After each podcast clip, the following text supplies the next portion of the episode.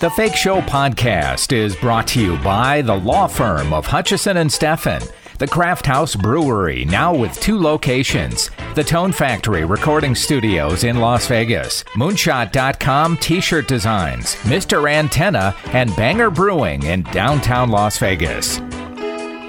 It's The Fake Show with Jim Tofte. Sometimes I just can't believe my good fortune when it comes to the people that I have gotten to interview over the years, and Carol Kaye is certainly right at the top of that list. She is the legendary bass player who kind of blazed a trail as the only female in a group of elite West Coast studio musicians who played on what would become the most influential records in pop, rock, and soul history from the 19 1950s to the 1970s. She invented bass lines that gave performers hit songs from Sinatra, Sonny and Cher, Glen Campbell, Simon and Garfunkel, the Beach Boys, as well as TV and film hits like Mission Impossible, Batman, Hawaii Five-O, and the Thomas Crown Affair. But Carol's story really started long before moving into the studio full time. Here we discuss the earliest days before working with favorites like Quincy Quincy Jones and Brian Wilson. How have you been doing with the shelter in place deal?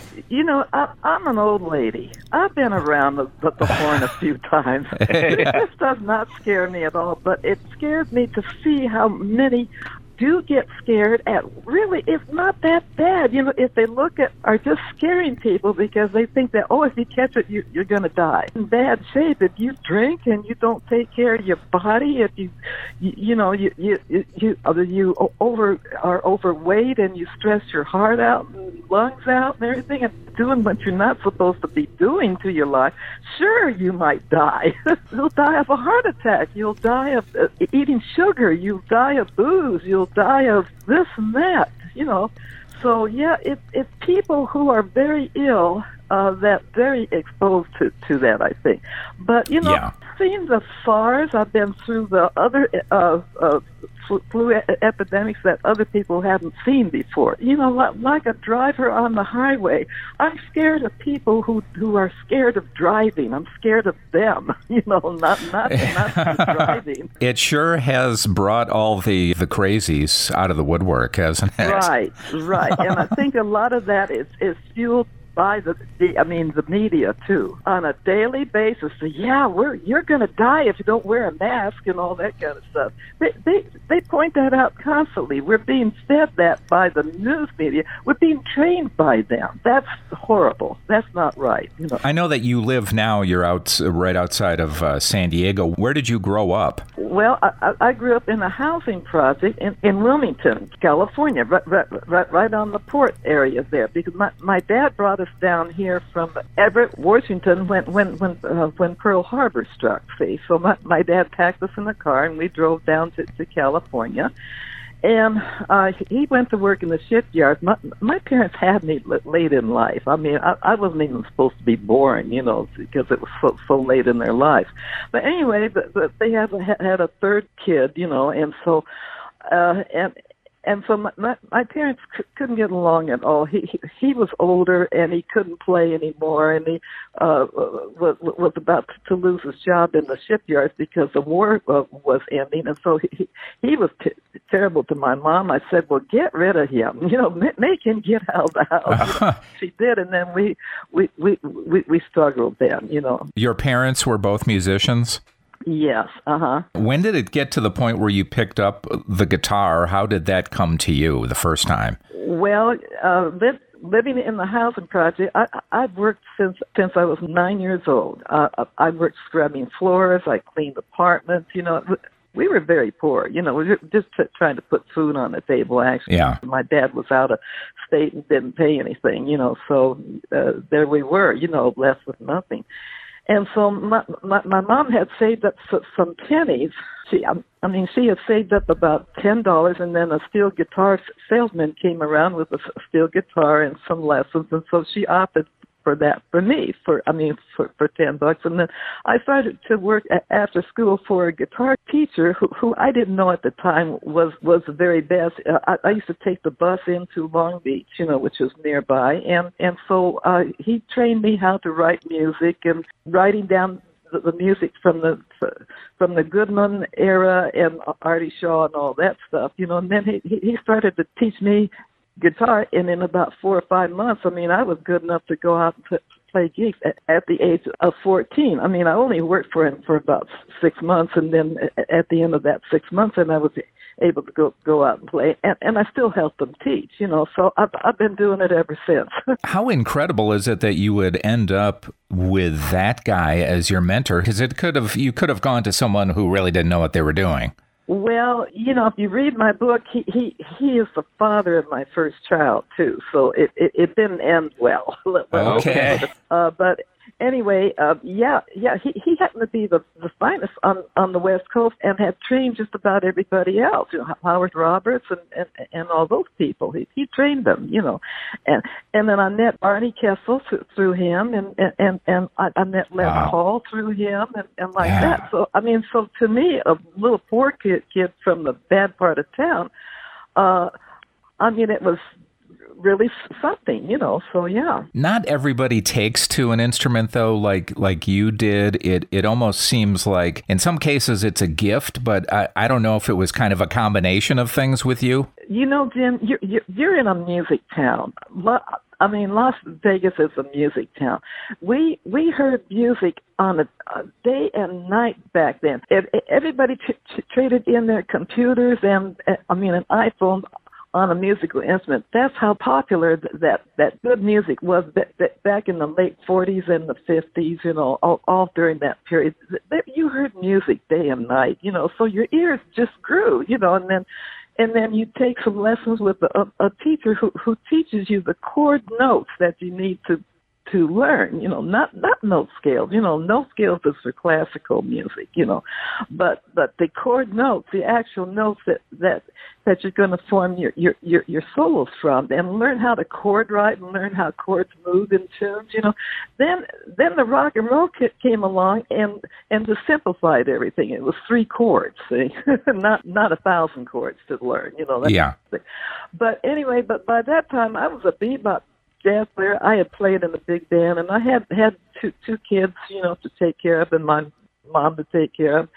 And and and so I worked daytime jobs, but then I accidentally got into studio work. Play, I mean, playing guitar in the background of Sam Cooke and Ritchie Valens and all that kind of stuff, you know. And it paid a lot of money, you know. So I went went for it because you know it's a, a family to take care of, and that's how we all did it. Most of those rock records have jazz players in, inventing the lines and, and playing on that stuff. I mean, you hardly had a rock player on those rock records. How did you transition though from being on the road playing this big band music and and who was the person who kind of got you that first gig in the studio and were you initially a little bit maybe not uh, wanting to do it? Oh yeah, yeah. I mean, I did not want to play rock and roll. You know, when when when you're a fine bebop player, you're playing right. You don't want to go boom boom boom boom boom boom boom boom boom boom boom boom boom. You know, from that to that, no way. But the money was good, and and, and the players were were from the jazz world anyway, so we'd kind of wink at each other and and do it, you know. And and the music wasn't so bad, and it was Bumps Blackwell, whose band Quincy Jones and Ray Ch- Charles got got their start in, who who who had had some hits out on Ray, uh, on, on on others, you know, like Little Richard and and, and people like that. And I met Sam Cooke. Uh, I, I played on his second or third hit, not not his first hit. But he asked me to do a record date with, when he heard me play some jazz with with the uh, Teddy Edwards group. You know, like Billy Higgins, the drummer in it. That that's how great the musicians were back then. You know, and so he asked me to play guitar because he, it turned out that that he had a fight with I mean with one of the guitar players. They needed somebody to play fills. Well, there I mean there I was playing solos and everything, and and he loved the way I played. I didn't know it at the time, but but he was a very fine jazz vibe player too, you know. So he hired me to do dates, and I got paid more on that first date than I ever made in in the daytime as a tech typist, you know, uh, for, for right. a week. So the money was there, and I thought, well, you know something, I've got two kids and a mom to take care of, I'm, I'm going to go for it. And it was pleasant. By the way, Carol, I'll, I'll bet you were a really fast typist. Yes, I was. uh, you know, when, when, when you're when your kids are, are dependent upon you, you're going to do your job well. Right. And I did. Right. I, I worked days and then I played nights. You know, had, had they known that I'm playing with some of the guys that were smoking pot, doing drugs in the back right. room, right. not have me typing the missile manual be, being cleared with a black button. I mean, for top secrecy. but you know what? I, I didn't drink. I didn't smoke. I didn't do drugs. I saw all that. I'm not going to do something that I know is going to kill somebody standing next to me. I used to have to play bills to fill in where I knew that the drugs had kicked in and he couldn't do his uh, soloing right. So I'm just saying that it's all by ear. If you grow up with music, you're going to play music. I'm talking not, about real music. Not to take a right turn here, but you have played with enough of these guys in the jazz clubs, black jazz musicians. They, they yeah, and if there was drug use, if there was pot and and other things that were a lot. I not not not all, but half half seem to do the the the uh, they did what, what is called hash. It, it's a it's a form of drug that that they have a little I don't know that it's it's, it's it's something with bubbles. I don't know. I sat out in the front while they did their thing in the back room. I, My point being that, and I've heard musicians say this before, that it was their way of dealing with the racism of the day that was going on. They needed to you chill out from that. You're absolutely right about that. They were real men when when they could play jazz and and and were admired for it. See, and and I I thought about this later on because I thought, well, why why was it so easy for me? It was easy because I wasn't prejudiced. I used to go as a little kid. I used to go take the PE cars. Since I'm making the money in the household, my mom couldn't do me anything. Couldn't tell me anything. I'd take the PE right. from Wilmington to Los Angeles to hear the Duke Ellington band. I'd be the only little white white kid sitting in the front row there. I loved Wow. the music Yeah. Just I, I felt the music, you know, and I think playing with me and me, me playing with them, they they I mean they knew that I could play, you know, because the crowd told me they they. They, they loved it. Here, here, little white girl, pretty white white girl with blonde hair and everything, and I carried that guitar in and I played it like a sax or something, you know. But I'm not the only one to do that. There, there were a lot of women th- throughout the years, white and black, that could play. So some just as good as the men, you know. So it was easy for me. Plus, I felt that that these men are playing because they're being accepted as men this way, you know. And, and I didn't know. Right. I didn't think about it. I just felt it. I just felt it, you know. And they were good people, and, and I knew not to date them because you just didn't date anybody like that at that time. You know that it was. uh you, I mean, you knew about the prejudice. You know, you they, they lived in the south part of L.A. where, they had the finest clubs, and I lived in the north part of L.A. You know that kind of thing. So, you, you know, but I was safe down there, and people dressed up in suits. You know, they were all working. I mean, everybody was working in the aircraft industry. You know, they they. I mean, they were building those jet airplanes and everything, and and the missiles and all that that stuff. You know, and so th- th- there was money down there. You didn't see the drugs or the fear of of crime. You know, like you do now. You know, it it it all changed later on. So the clubs were a great situation for you and a great place to go. But at, at the same time, when you started to get those studio gigs, were the jazz clubs kind of starting to fall by the wayside? Where was their time kind of coming to an end? Yes, you're you're absolutely right about one by one, and I'm talking about about a hundred or so clubs in Los Angeles, which is all all spread out. You had to have a car to go anywhere in, in L.A. You know, so you you went from this club to that club, and you drove. You know, but one by one, the rock and roll started to happen, and you know, and then uh, they were closing down one club, and then th- th- they'd be opening it as a as a rock club or something, or um, I mean, or a comedy club. I mean, there's some some of those that, that still there that that that were fine. Jazz uh, clubs. Big, big clubs. They were big clubs, and we all worked in in those clubs. You, I mean, you didn't make a lot of money, but the finest, you know, like Hamp, Hampton Hawes and, and all those people did not make much more than you did. You know, but everybody loved the music. The feeling was love everywhere. You know, we all played, and and it was fun. And and then the studio work at first was fun too because you had people who loved the music. I mean, like Bumps Blackwell and, and others. Keen Records w- was where they had uh, Herb Alpert and Lou Adler. Sonny Bono worked there as a Sonny was a messenger guy, you know, there. Right. So they they all learned from Bumps, you know and and it was a hubbub of activity. You know, you you had the groups that that went through there too. You know, and and we all played music for the groups, and mostly jazz players. See, Carol, when you first went into the studio, you were playing guitar at that point and not bass. Guitar for many years, for about six years, five five and a half years. You know, yeah, yeah, I did a lot of hits on there, and then when I got married again, I tried very much to please the, the second husband, and um, I had the two kids and the husband, and he did not want me to work with the black men. He he did not like that, so I had to cut I, would have to say no a lot of the time, but I'm the one that brought the most money in the household, you know, because I had the two kids, and it was important that I took care of my my own responsibilities with the kids.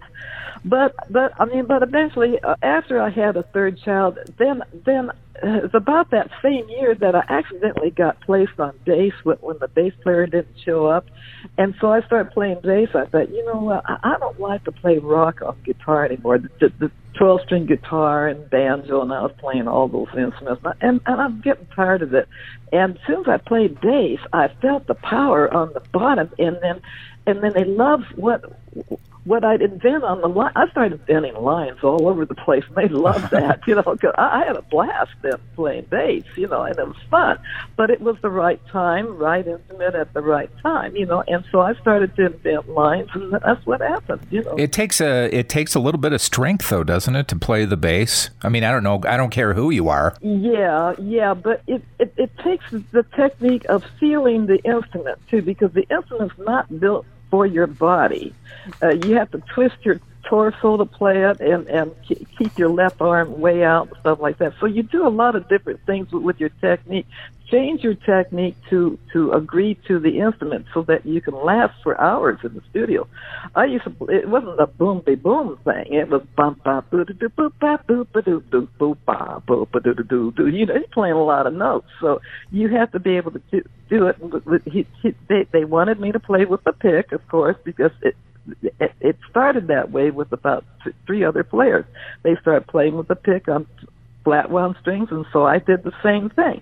But the line that I, I came up with created mostly a framework around the singer and the style of music and w- whatever the rest of the band was playing. Now you have to understand, uh, at the time that I started playing bass, they were using three bass players to get one bass sound. They were using a str- string bass upright, and the Fender bass and the Dano, I mean, six string guitar for that clicky sound. Well, I accidentally got all those sounds on one bass, you know, and so right. they, they, they could just hire me and sit.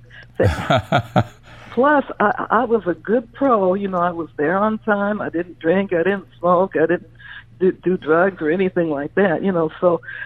So I was there on time. They could trust me, and then I'd, I'd come up with some some good bass lines, uh, answers the statement answer lines, you know, to create in back of every style song that there was. I think it was you who said that uh, your good friend drummer Earl Palmer liked oh, Earl he, Palmer. he liked your playing so much, but he said be careful not to not to rush as we go in the studio here with your timing. we would catch each other all the time. You know, he'd say something to me, and I said, "Well, fuck you," or something. I don't know. you know, I, I, I get back. But I loved Earl from the very moment I played with him in 1957 when I did my first guitar days. We we got in sync immediately, and we b- became f- fast friends. You know, I didn't know much about him. You know, he, he's a nice fella, and he could really play with a great group. I loved sense of fun. Then I played with, with some other drummers whose time were wasn't that good. You know, you you learn to appreciate somebody who who can groove from beat one. You don't have to worry about the time that you're not fighting somebody to keep the time going. Because without great time, you don't have a groove, you know, and without a groove, you don't have a hit record. Without a hit record, you're not going to be able to pay the bills, see. So we, we all worked hard to, to make sure that, that the recordings were great. And, and Earl was not only a great guy, but but the number one, one drummer from New Orleans who, who who could bring those kind of beats to the records, you know, and and it was, he was great. He was a good person too. But how was it that you would end up playing for Phil Spector, and what was that experience like? Phil was a young guy. You you you knew he he was pretty young, and he and he had, had some good ideas. I met him when I did a a jazz uh, uh, show at a prison. Isn't that funny? You know, I did it at, at the prison because he, he he and his little group was playing uh, some rock hit or something that he had cut, and we we we come in as a jazz band, and he comes up up up and introduces himself. They said, "Do you do studio work?" I said, "Oh yeah." You know, I had, had been doing studio work about two or three years by that time on guitar. He he, he loved my guitar sound and all that stuff, so he hired me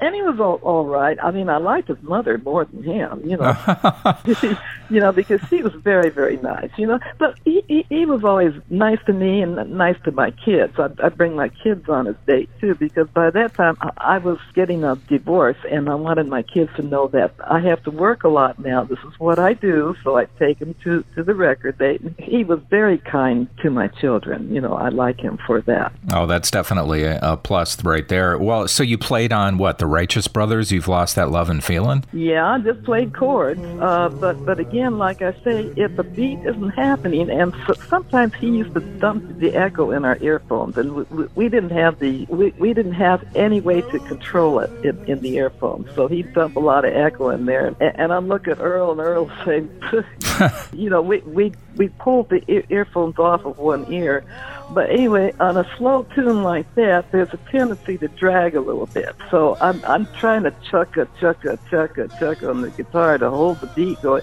And then in in the bridge, I, I joined with the bass player to go bum bum bum bum bum bum bum. And I said, "Here it is, Ray. Come on, you can do it." Try to keep the the, the beat up, and it seemed to work. You know, whatever I did on guitar, he fed into the to, to the earphones, and it seemed to help. You know, so so it it it was that that kind of thing, you know. So you invent your all, all kinds of, of rhythms and lines and stuff on guitar, uh, and I did a lot of 12 string work. I mean, the 12 string that you hear in the Sonny and, and the Cher things that that that's and then that was my, my bass line on that uh, that I, I figured out for the uh, the beat goes on because here's Sonny and couldn't sing and he knew it too. He he just he he, he yeah. kid about it, you know. We we kid him too, you know. And he was nice to work for, you know. Except he he he wanted us to create a hit on the one chord tune call, I mean, called "The Beat Goes On," and the bass line was going boom de boom, mm-hmm. and I'm playing the Dano, and uh, Bob West w- was on the Fender bass on that, and we we were playing that line together. Now Bob was a very fine jazz bass player from from the same scene, and that's Frankie Capp on drums, by the way, very, very fine j- j- jazz drummer on that hit record. It wasn't Hal Blaine. It was Frankie mm-hmm. Capp on that. And so we were going boom de boom, and he's singing, uh, and the beat goes on, and the beat goes on, da da da da da da da, da and nothing happening. So about the third line I came up with, we all started to invent lines. About the third line I came up with was that bum bum bum bum ba ba ba do. All of yeah. two came alive. I said, "Oh man, look at that!" I'm not bragging about it. See, I'm, I'm just wondering. Wow, that that was amazing to hear. One little piece of music make such a dumb tune happen. But it's, it's a great bass line, by the oh, way. Yeah, I was and, amazed. You know. And, to go back to Spector for a moment, because I always loved Ike and Tina's River Deep Mountain High. I mean, I really thought that was a masterpiece. And again, a, a great, great yeah, and a great bass line. For some reason, it didn't catch on with the uh, the general public, but and it also seemed to be kind of the end of uh, Phil's run, didn't it? Yes, it did. He, he, he changed after that. It just killed him that that it w- w- was not a number one. It was a, a, a number one in the UK UK. The people in the UK loved it, but not Yeah. not the people here. I think it was the end of that sound of the of the echo. P- people get tired of certain sounds all the time, and it was just it, it had had a good run. And uh, but you know when we did that date at Gold Star, uh, there were a ton of people in the booth. It started to feel like a party. You don't do a hit record if there's a party there. It, uh, doing a hit record is always a business. You go Yeah. in, you don't think of anything, you don't want the people around. They didn't even have the songwriters in the booth at all because they would get uh, ideas and they tell the uh, themselves, oh well, they should do this on my song and all that stuff, you know. So they didn't have songwriters in the booth, but they had everybody in the booth at that thing, and I started to get a funny feeling about it. So this is not right. But anyway, we, we, we got a good groove on it, and that's Earl Palmer on drums again, and and and the bass line was written. I don't think I added anything to it, you know. So uh, Gene Page did the uh, arrangement on that, you know. Now Gene Page that later did a lot of the Mo- Motown hits that we played on too out here. Carol, what was the first Beach Boys album you worked on with Brian Wilson? I, I think it was All Summer Long, but I'm not sure about that. Boy, you know, I don't know. Um, when you do dates, you do songs. You even care what happens to the songs afterwards. You do the song, Right. You walk out the door, you forget it immediately because you you have to run to the next date of the day with a, another group of songs that you have to invent on. So you you, you just do the track. Now, Brian would would do one song per three hour. See, it's, it's very boring for the most part, you know. But he always used the two basses. He used the string bass and me on the Fender. He, he'd keep the Fender up so much that sometimes Lyle Ritz would say, I'm playing the notes, but I don't hear myself on the deck.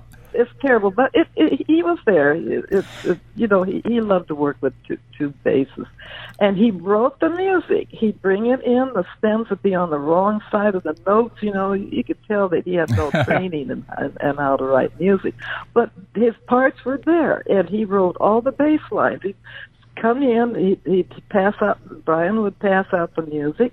He'd, he'd sit down at the piano and play the tune to, to give us a feel for it. And then he'd, he'd go in the booth and the rest was done from there. See, it's, you know, I don't know which ones I played on. No, I am. It makes sense. It's almost like a disposable business. But I just know that when I was a kid, and, and my older siblings had Beach Boys albums, and I would listen to a song like "Girl Don't Tell Me," and I could I could tell then how much more sophisticated that song was than the stuff they had done before that, before they used you know all of you. He grew with every record date. The, the first stuff was "Go Little Honda," you know that kind of stuff. Ba ba ba ba Brian, you know that that that you know that simple stuff. But his musical a- aptitude, I think it's his ears that just grew because he, he he'd hear us jam sometimes. We we we'd, we'd get a quick jazz jam going. He he loved that. He, he loved to listen to us play, but we, we were just trying to play just for for a, a, minute or two while he's trying to figure out what to do in the booth, you know. But I think being around us, and we accepted him because the kid had some talent.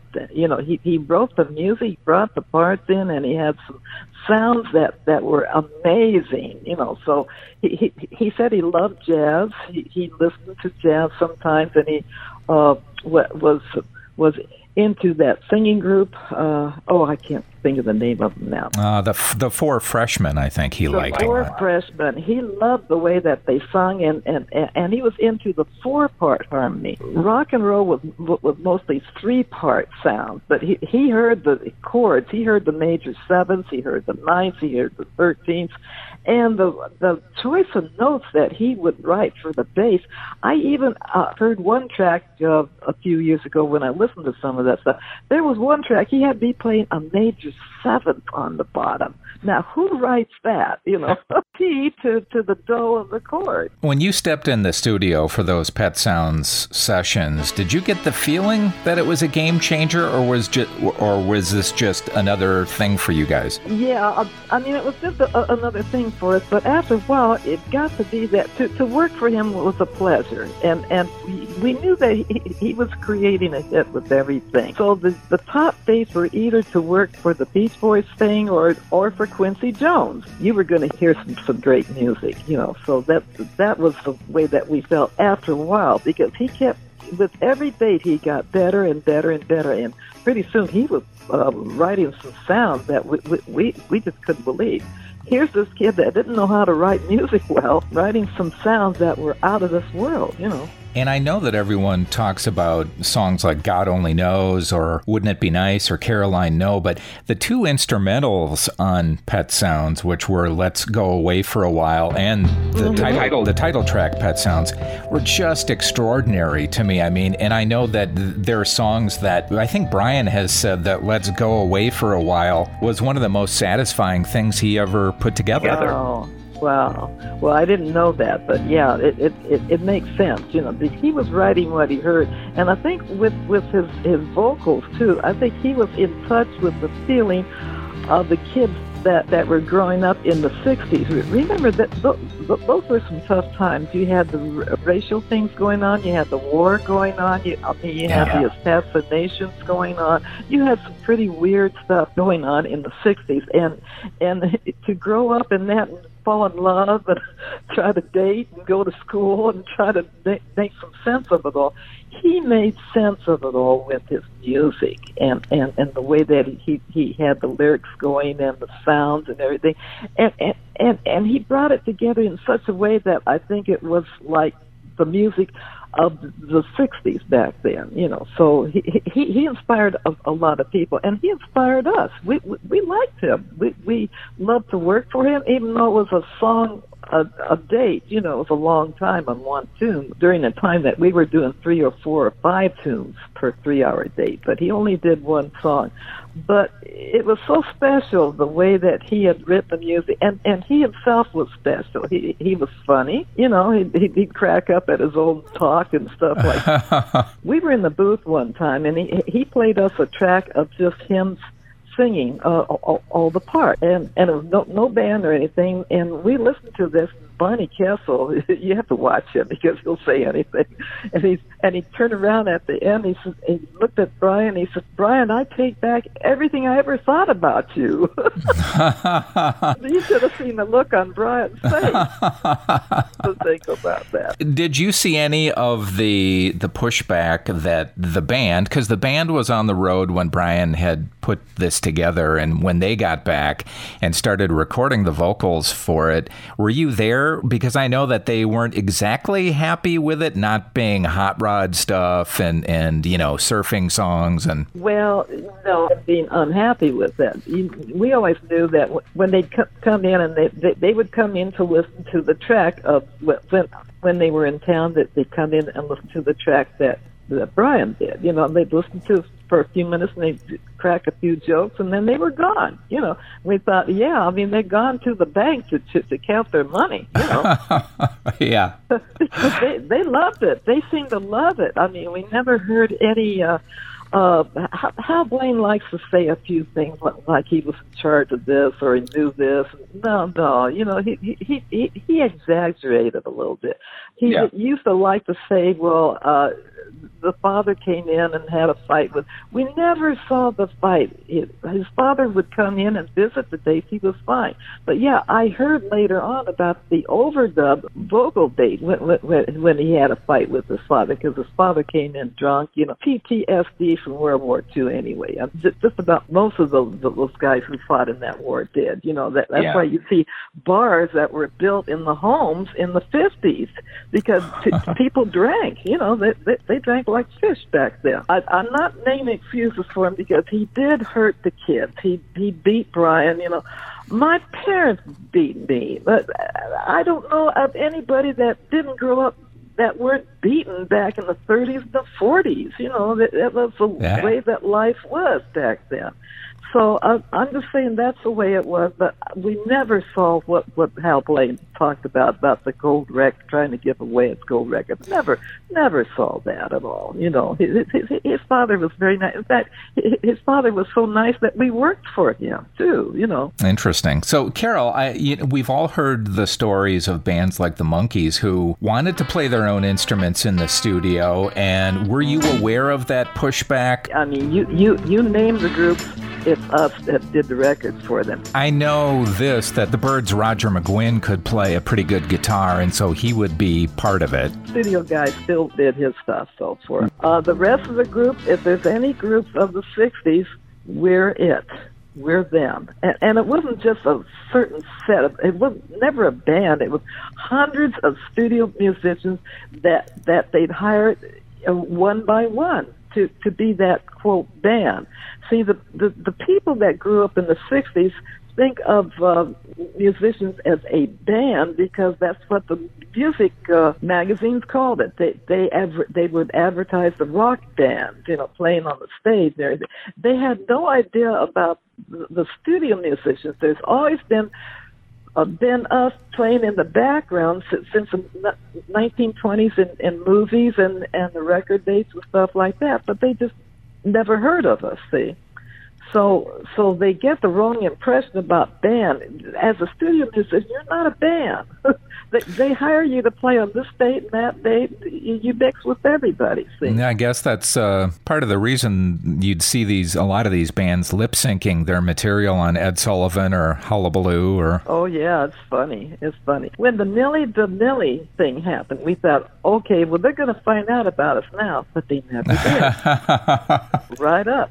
See, the PR in those days was talking about the band so that the bands could get out there on the stage and get hired to, to, to if they were on the stage, they sold a lot of, of, of records too that way. See, they, they're not going to go on the stage and say, oh, sorry, but we didn't play on our own records. We, we didn't do our own records. They're not going to say that. No you know so it, it it was a hush hush type of thing you know to have us do their dates for them.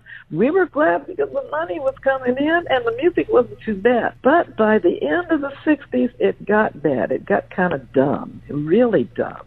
And and and they weren't using the horns anymore. They they would hire the the i mean the rhythm section to come in create a basic track and then they, they would get ideas from us, and then they write it for the strings or the horns, which they'd overdub later. So it, it was the start of the end of the 60s. And what did you do then when you transitioned out of that uh, studio life? About 69, it was getting so bad, and, and the guys were cutting up that they were kidding about their Cadillacs and their rings, and they were saying, "Oh, on, on, on my diamond ring, I see on Channel Four, there's a typhoon in China." You know, they they're talking about Cadillacs and stuff. It wasn't about music anymore. Uh, it, it was about the money, and and the, the suits started to happen. That there were people not not like Bumps Blackwell or Lester Sill or these these kind of Lee, Lee Hazlewood and these these kind of producers. Not like. Herb Alpert and these guys that, that that really loved the music. They had the suits coming in to to run the record companies, and it was only about the bean counting. It was just about the money, you know. And and about that time, the guys were kid, kidding, and I couldn't stand to be around them too. Some of them, but by that time, so 69, 70, I started quitting, and I came back to do more because I love the film work. You know, the I love working for uh, uh for I mean for Lalo and and uh, all, all, all the film people. You know, the film music was great, whether it was a movie or or the t- TV show. And I had been doing it. I mean, since Mission Impossible, the middle of the '60s, I cut that. You know, and and it was fun music. You know, it was great music. So I came back and did that. But I had my books written. My books were selling hot worldwide. Uh, they were in all the schools, and and then I, I was doing seminars. I was doing some teaching, and then I did the, the, the concerts with Joe Pass there for a while, and then with Hampton yeah. Hawes, and that was fun. That was playing jazz again, you know, a, a form of jazz. It wasn't the bebop, but but it was good jazz. It was good music. I had fun with that for a while, and I got married and then again and then I got crippled up for a long time so I couldn't play there for a few years. But but you know I, I had some surgery and I, I was back playing in in the 90s you know. Is your autobiography still available? Is that possible to pick that up somewhere? Yes it is. It's on my website. It's 502 pages but it, it has my work log and it talks about all this stuff and and and the business part of it too because that's very very interesting what happened later on you know. So anyway yes it is. Uh, Carol carolkaye.com, you got to put the www, then Carol Kaye is spelled C A R O L K A Y E. The E's on K, not Carol. Are you fully retired? Are you still teaching? What are you doing right now?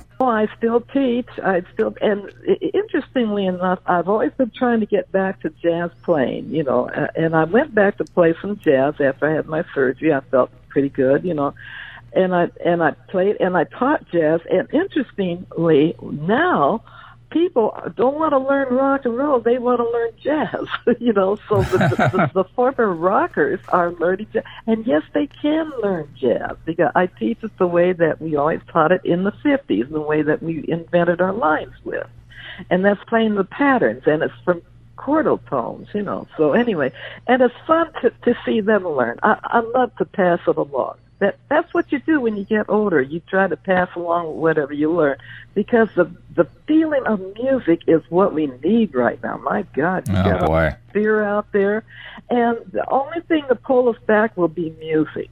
You know, because you can't lie through music. You you know, you start playing music, you, and, and you find yourself through it too. You know, and you and, and you play with others, and you start having fun. Then, see, so that's that that that's what we really need now. Carol, all all I have to say is thank you so much for the joy that you've given us over the years. Thank uh, you, Jim, for your questions. I love your questions because you get it. You you know what it was like for the, the studio musicians and you you know it. So I appreciate you. Thank you so much. Well, I've interviewed enough rock stars over the years who keep telling me, "No, we played that stuff," and I know, oh. and I, I, know damn well they didn't. They didn't. So I've listened to your music almost every day, and I and I feel uh, so much the better for it. It was just an honor talking to you. Well, thank you, but but, but the guys, the guys were great to work with too. I, I have to give it to them. It was always a pleasure to, to work with them. Okay, you stay you. you stay well. It was, it was nice talking to you. Nice talking to you.